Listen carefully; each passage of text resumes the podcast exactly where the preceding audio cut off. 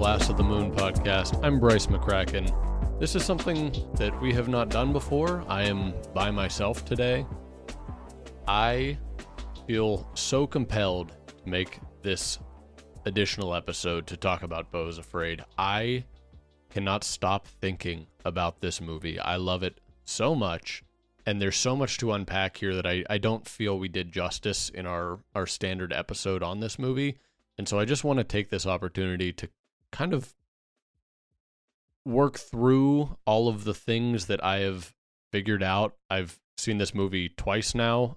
I watched it again after we recorded that episode, and I feel like I have a much deeper understanding about what this movie is and what it's trying to tell me.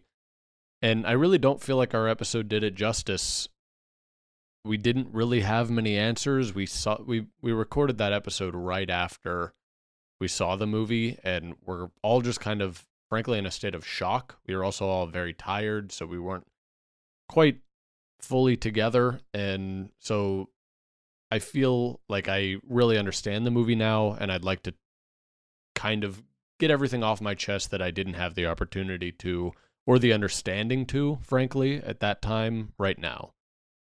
Uh, so if if you have seen this movie, you likely have a lot of questions, especially if you've only seen it once and you're not a genius like myself. That's a joke. I I hope that I can maybe answer some of your questions and I mean I I'm certainly biased. I I got in an, a small argument with Wyatt after our podcast was recorded because he does not I mean, he he claims he likes this movie, but he was very harsh on it, and I I genuinely think this movie is incredible, and I've heard his I've heard his argument a few times now, and I I I, I kid, it is a valid argument where he is of the opinion, and I've heard some other people of the opinion that this is an entertaining movie, but it asks too much of the audience, and maybe maybe I'm making a mistake by by bringing up Wyatt's argument here when he's not here to defend himself or make the argument himself. So I apologize, Wyatt, if I'm not doing your argument justice. But my response to that is, and I kind of briefly explained this in the moment, but I love the experience of this movie. It is so entertaining. And so the bits and pieces that I did not understand immediately were so entertaining to me and still left me feeling in such a unique way that I was still willing and able to make the argument and the claim that it was a good, well done movie, even though I did not fully understand everything that Ari Aster was trying to tell the audience. And Wyatt's argument, which was a good one, was it's silly to give an artist the benefit of the doubt that he's doing something creative when you can't put into words what that actually is. And so that's another reason why I'm here. Like I, I feel like I'm much better able to verbalize and comprehend the things that initially I was just giving Ari Aster credit for without actually being able to like verbalize what it was that he was doing. So that's why I'm here. It's a, it's a long-winded way of saying that's why I'm here. I get this movie now in a much better way, uh, and I want to share that with you. So what is this movie all about? I'm going to give you like a thousand foot overview and then kind of walk through the bits and pieces of this movie in an effort to kind of help you understand. So, if you look at this movie as an exploration of two characters' anxieties, I think it, it really allows you to understand this movie better. A lot of people understand that this is showing anxiety, specifically Beau's anxiety. The movie is told from the perspective of Beau. It it uses his anxiety as a lens which with to see the world. But I, I genuinely feel that this movie is as much about Beau's mother's anxiety as it is about Beau's anxiety. It's about Beau's anxiety and how the cause of Beau's anxiety was his mother's anxiety. It's like this cyclical thing. It's about how Mona, his mother, about how her fears and her anxieties impact the world around her. If you look at this movie through that lens, I really think it starts to make a lot more sense. A lot of the really metaphorical or confusing things really start to click into into place. So I've got I've got some answers for you. So nearly every single thing in Beau's life and more specifically almost every single thing in this movie that we're seeing Beau go through has been orchestrated by Mona. Mona her only thing in the entire world that she cares about is her son and she feels she needs him to reciprocate that adoration that she has for him. And Beau's things that he's expressing in his therapy are completely valid that he does care for her. But when he doesn't reciprocate that love in the way that she feels he needs to, she gets upset. And that's like a very real thing that a lot of people struggle with. Like a lot of human relationships, both people within that relationship love and care for each other very much, but they don't always share that love in the way that their partner or the other person in the relationship feels like they need that love. And so like Ari Aster's putting that on display here. Um so, like I said, everything in Beau's life has been organized by Mona, and this movie sort of tells the the, the tipping point of that, where I, believe this has been going on for much longer, but the events of this movie are when Mona now feels like she has failed to raise the son that she wants. And so she decides to give him a test. And that test is like will Beau get here? I don't know if if Mona had the intentions of giving him this test before his keys were stolen and before he said that he couldn't make it. I almost tend to believe this was just a, a routine trip to go visit her and she sees his failure to make this trip uh, even though it was completely out of his control as like all right i'm done from her perception giving my all to my son who is not making an effort to love me back. And so she creates this test. Um, and I'll, I'll talk more about that in a second. But whether whether the actions of this movie play out in the way that she expects them to, I, I really truly believe that they are what she wanted to happen. For example, we see Grace, so that's the woman that plays Holly Flax from The Office, and Jeeves at the very beginning of the movie. They're actually in this shitty neighborhood handing out, uh, I believe, food. It's like almost feels like Mona has employees or, or people working for her that are on the lookout for Beau and for what she will deem as failures on Beau's part. And I'll, I'll talk more about that in a bit. But this whole opening scene kind of asked uh, my my initial impression was Beau is not living in the same world that I am. I don't think that that is necessarily true anymore. I think we live in a messed up world, and Beau is viewing that messed up world through an already messed up lens. He is deeply mentally ill. He has severe anxiety and agoraphobia. And that will already taint the way that you process and experience the world. But also, he is on like experimental medication that was prescribed to him by a disingenuous doctor that we later find out is on his mother's payroll. So I, I'm I'm inclined to believe that the really like hellscapish landscape that Beau lives in and we experience in this first of four acts in this movie are not actually as miserable as what we experience. I th- I think we are experiencing what it's like to be in Beau's shoes in that moment. Uh, an example of that would be like when Beau runs up to the police officer and the police he, Beau is clearly not a threat. He's got his hands raised and he's begging for help, and the police officer is like, "Don't make me do it, man! Don't make me do it, man!" And he's Beau feels like he's about to get shot in this moment. I, I feel like that is exemplative of Beau's fears of interacting with this police officer, where this guy has a gun. What if what if he perceived me as a threat and decided to shoot me? Maybe the police officer is not actually even behaving in the way that we see in this movie, but we're seeing this through the lens of Beau's anxiety. And so he panics. And I, I feel like that is a good way to look at this entire first act and frankly the rest of the movie. I am still left with one question that I don't really understand from this opening scene. The guy hiding over Beau's bathtub, uh, I don't really get what he's doing there or why he's there. It's possible he's not even real, but I don't I don't really know who that guy is or why he's there. But he does ultimately lead to Beau running outside and then getting hit by a car. Uh, and that's how we get to what I believe was Wyatt's favorite part of the movie and what is certainly the funniest like act of the four acts in this movie. Um, and that's when Beau is being nursed back to health by Grace and Roger. And this scene is hilarious, or rather, these scenes are hilarious. But I there's so much happening here that I picked up on second watch that tells a lot about like what this story is.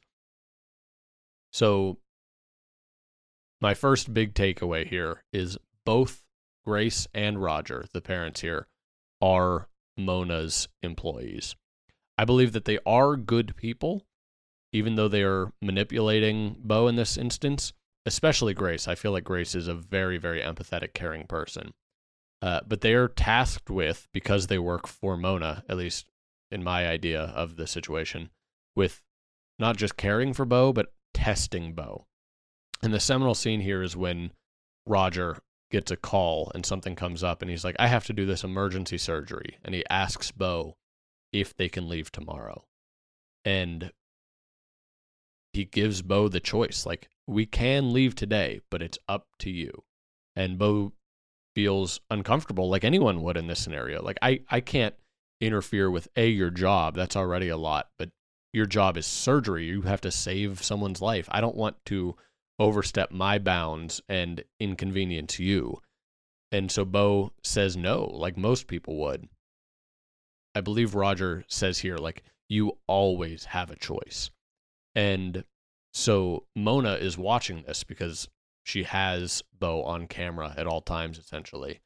And this is the most important moment in the movie almost because this is the test, air quotes on test, where Beau is given the choice. You can go back with me right now. I will take you to your mother. We will get you to your mother. And he says no. And while he's doing something that is completely valid and i feel like most people would do in this scenario that's not what matters what matters is how mona perceives that and mona perceives that act in that instance as here is my son's opportunity to come mourn me and he declines it he doesn't care about me and of course that's not true but truth isn't necessarily what matters here what matters here is how anxiety and how mental illness is shaping how Mona interacts with the world. So in this moment, uh, Grace writes down on a piece of paper, don't implicate yourself, and gives that to Beau. And I think that Grace, I mean, she certainly knows what's going on.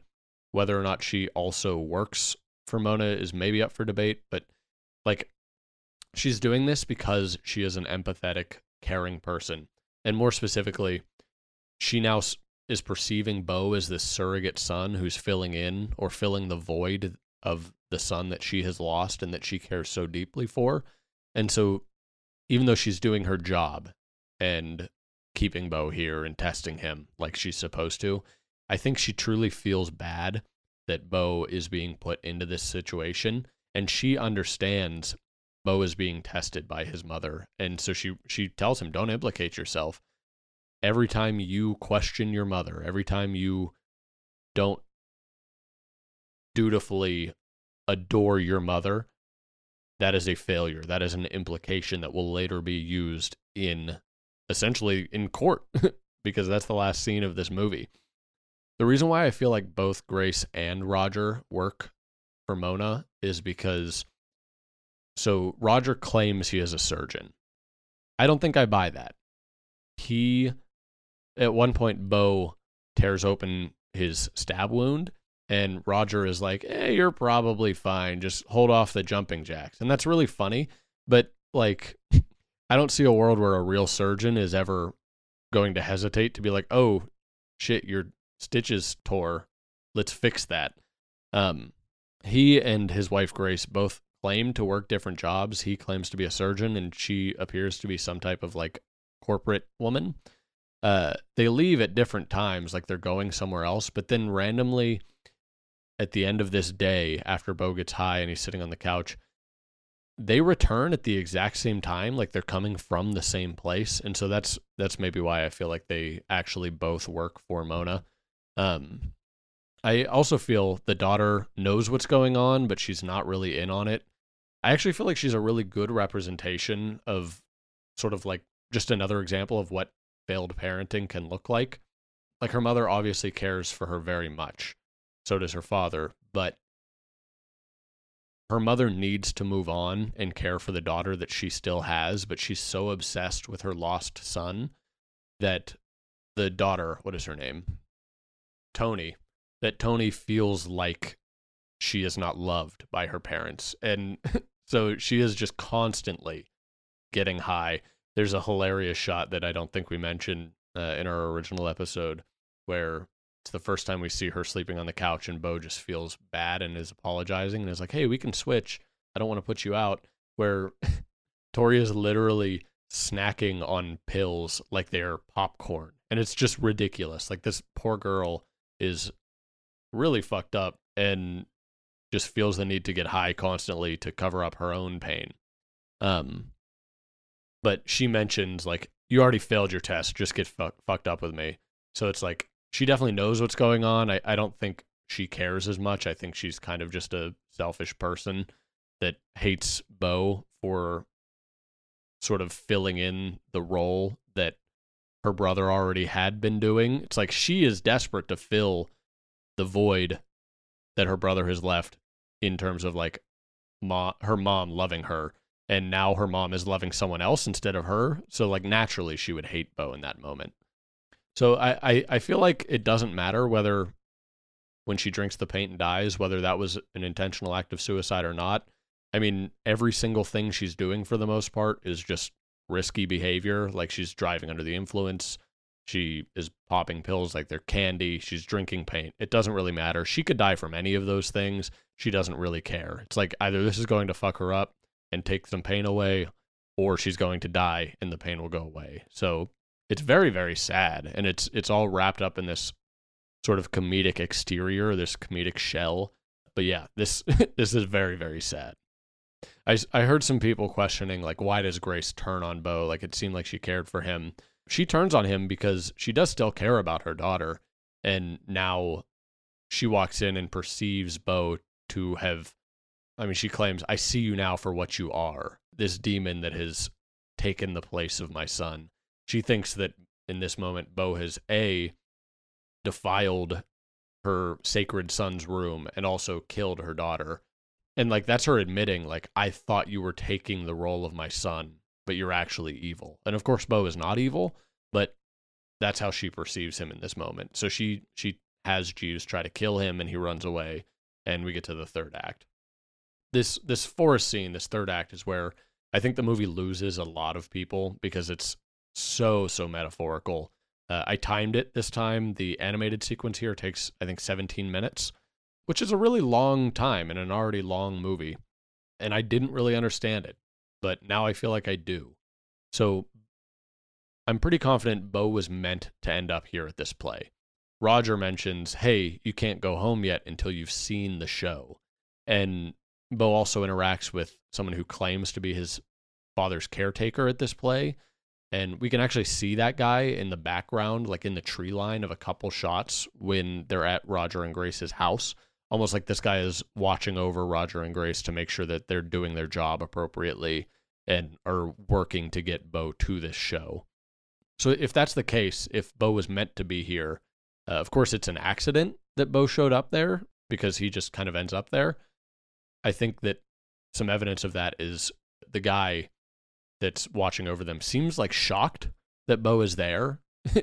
like like hey, you should be here, but how are you here? He would know in that moment that Beau had escaped and so would then be shocked at the fact that Beau is still where he's supposed to be. So I, I think that my take here that the drum, the big whirring drum, was like a hallucined hallucinogenic tool was actually right. We see the pregnant woman give Beau some something to drink, uh, and I believe that that is like a hallucinogenic thing that maybe works in tandem with the drum. This is all very like woo woo, but uh, I think that that is what's going on here. The whole movie is kind of woo woo, so it's just you got to take my word for it. Um, but this play, more specifically, putting Beau in this play, like he has this hallucinogenic trip, and he doesn't just see this story unfolding, he literally experiences a lifetime of story unfolding.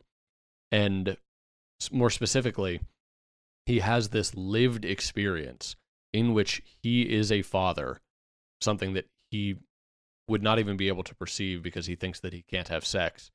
Uh, so, in which he is a father and he loses his children.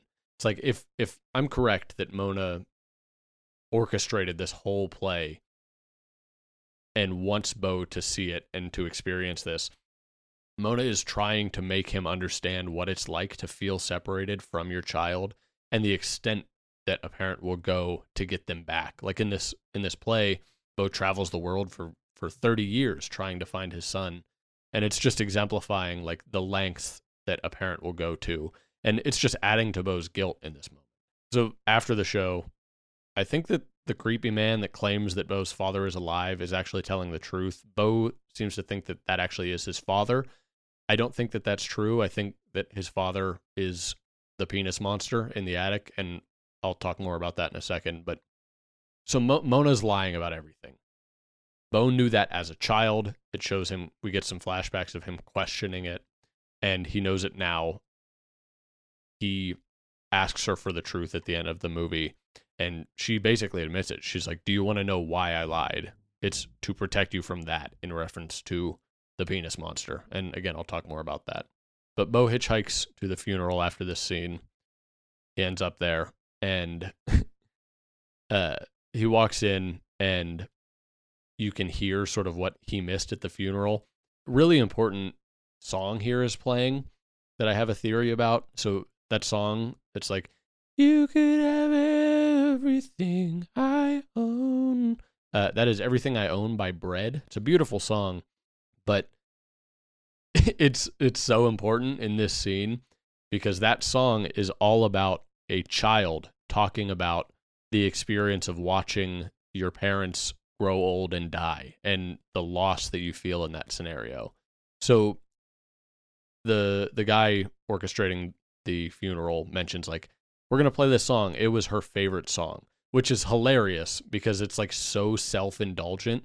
Like, why would this mother choose this song about written from the perspective of a child that's lost their mother? Why would that be your favorite song? It's it's literally so self indulgent. Like it makes her feel special that this is the role that a mother can have. But it's also important because playing this in this moment makes Beau feel guilty for not feeling that way about his mother.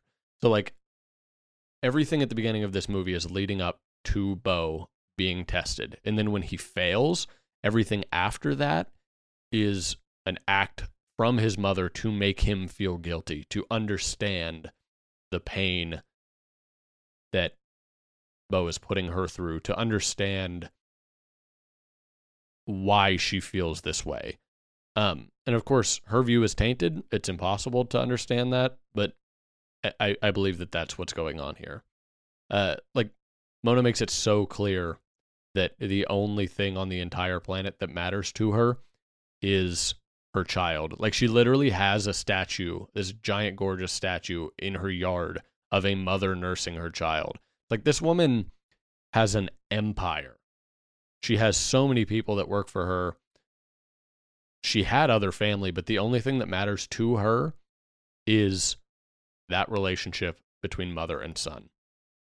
Uh, this scene, also worth noting, I didn't get to mention this in our original episode, it is home to my favorite shot that I've seen in a very long time, where Beau is just sort of sitting contemplatively on the balcony ledge outside or rather inside the house. It's a gorgeous shot. I want it I want it as a painting in my room. Uh, but it was also kind of how I felt in this moment, just like trying to figure out what's going on, just so deep in thought, kind of feeling all of the feelings that the movie wants me to feel at this moment. And like that is also the moment that Beau is realizing that he knows his mother is not actually dead. And so he's confused. Uh, but he goes to sleep and Elaine shows up. And I want to talk take a second to talk about Elaine. I don't fully understand everything about her character, but she represents something that Mona fears very much. On one hand, Mona cares so deeply for Beau and wants him to be happy. And we see that when Elaine and Beau meet when they're children. Like she's she's half encouraging him to talk to her because he wants she wants him to be happy. But on the other hand, Elaine represents a threat. And it's a threat not only because Elaine could take Beau as just another person that is important in Beau's life, but she's especially a threat because she is so headstrong. Like she could teach Beau how to stand up for himself. And that idea is literally terrifying to Mona. And like we see her talk about how headstrong she is. And there's like this level of admiration that she has in those line deliveries where it's like she's impressed by that, but also terrified by that because of what it could mean for her and Beau's relationship. I don't really understand why Elaine shows up here. I mean, she was one of the people that was being interviewed on the news. And Mona also seems to genuinely not know that she works for her. I mean, of course, Mona could be lying. She's lying most most of this movie, but I, I feel like she's not in that moment. So I don't really know what Elaine's doing here. If you have any answers, feel free to to reach out and tell me because I don't really know. I'm also trying to figure out why Elaine dies because I do not believe that Mona is telling the truth about the generational orgasm death curse that she claims Beau has. I do believe that that is actually Beau's father up there. And again, I'll get to that in a second. But I believe Mona has lied to Beau about this story to make Beau feel like he cannot have sex, to make Beau feel like he is unable to connect with anyone, because that makes Beau need his mother. If he cannot connect with any other woman, he needs his mother. And so it makes sense that Mona, who's extremely manipulative, would lie to him about that. So if that's the case, like I believe it is, I don't really understand why Elaine dies when she finishes. Uh, again, if you have any answers for that, please. Um, but it's all like this. Everything from this point on is so metaphorical. It's really hard to know like what is real and what is metaphorical. Maybe Mona kills her here. I don't really know. So the attic scene. This is this is another scene that I really did not understand at all, and I really feel like I get now. Um, it's also a scene that is very confusing and very alarming for a lot of people, and I think turned a lot of people off of this movie because it's just so ridiculous. But we get this dream that Beau has throughout the movie of himself being put up in this attic. And when Beau is about to go up in the attic at the end of this movie, he's like, This is just like my dream. And Mona says, This isn't a dream, you idiot. This is a memory. So we see what looks like Beau up there, but starved. That is, and this is, I guess, just my opinion, but I'm pretty sure I'm right. That is a twin. So you kind of get that implied during Beau's birth at the beginning of the movie, but I think Beau has a twin.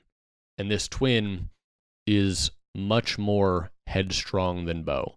All Mona wants is to have a dutiful, loving son that loves her in the same way that she loves him. And this son questions that. He's much more sort of cognitive in that way, where we see this twin brother and we see Beau watching from the bathtub questioning it, saying, I want daddy. Where is daddy? She claims he knows that he is dead, but he seems to know, know that something else is up. And she's like, Fine, you want to see daddy? And she shuts him in the attic and chooses to never talk about him again in the same way that she chooses to never talk about their father. And Beau naturally would have completely repressed that memory and it's coming out as a dream because it's so traumatizing. Um, the idea that you had a brother that your mother, who you think loves you, could possibly do something so abusive as to lock your twin brother up in an attic and pretend that he doesn't exist anymore. Like that's insane. And so that is that memory is coming out through repression as this bits and pieces of a dream. So he goes up there and he sees his twin brother who so sad literally just needs food like he holds out a food bowl because that's his only it's the only human experience or interaction that he's used to at this point is someone going up to feed him and then leaving uh, and then, of course, we see the penis monster, who is A, a penis, and B, a monster. And Mona claims that it is Beau's father, which is just ridiculous. But I now have a take on that. So I, I've emphasized many times here the only person on the entire planet, the only thing on the entire planet that matters to Mona is Beau.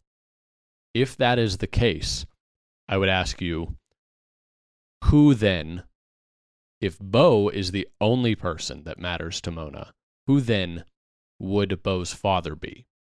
And my answer to that would be all Beau's father is to Mona is an object of conception, aka a penis. In other words, Mona did not care for this man at all. In fact, I think she was actually deeply traumatized by that relationship.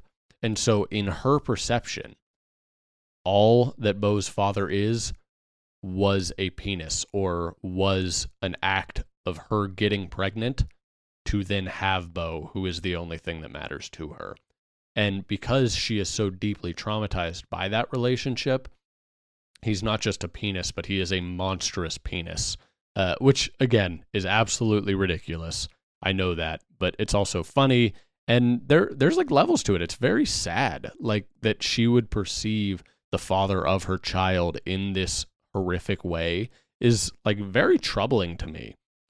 So yeah, that's that's my take on the penis monster that Beau's father in Mona's perception, which is how we are seeing him, is just an, a monstrous object of conception, aka penis monster.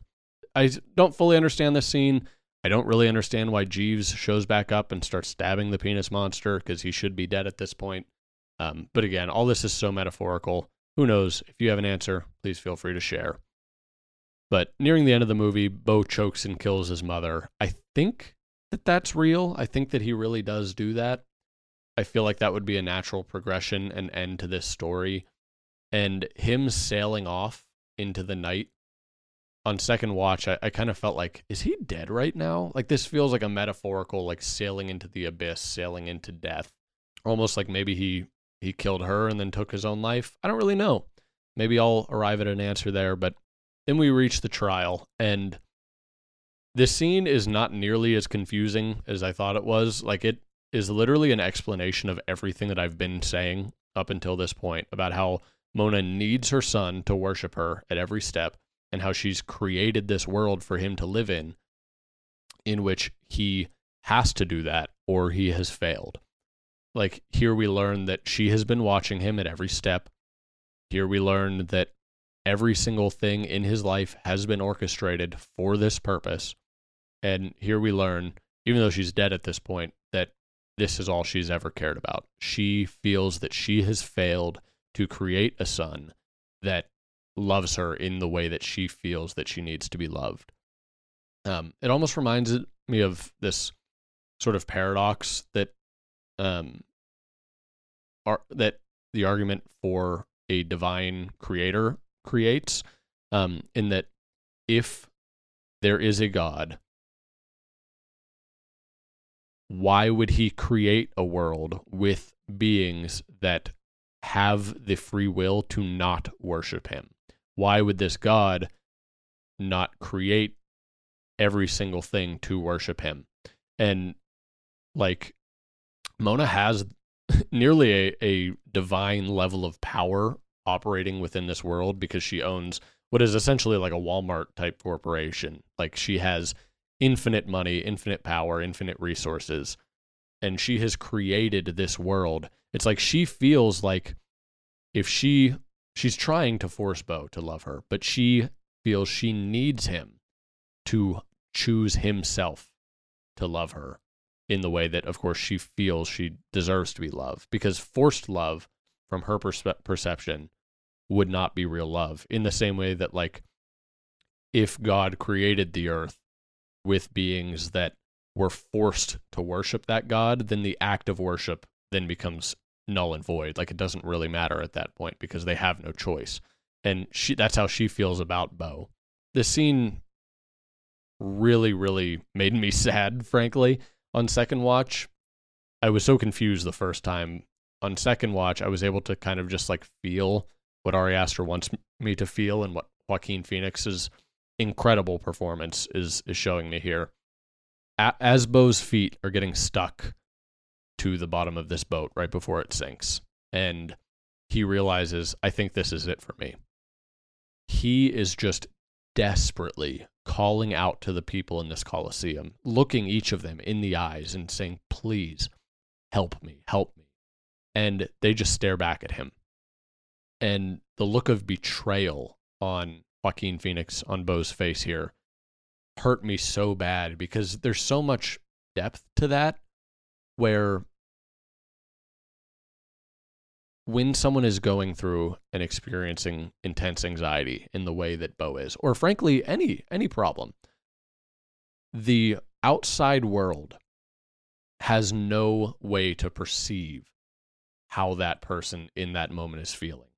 All that the outside world, all that these people in the Colosseum are able to perceive is what they are being shown. It's the actions of that individual. And so often in a situation like this, say you have a friend who's partnered with someone that has anxiety. If I have a friend that is in that scenario, my only perception of the person with anxiety is filtered through the lens of my friend. I don't know if that makes sense, but like the only way that I am then experiencing that anxiety is through the lens of someone else and through that person's actions and how those actions are then perceived. And so, like in this moment, Beau is crying out for help. He's so desperate for help, but all that these people are able to see is how the world and how, yeah, exactly, how the world has been forced to perceive Beau by Mona, by the people in power here. And it's so sad and like metaphorical.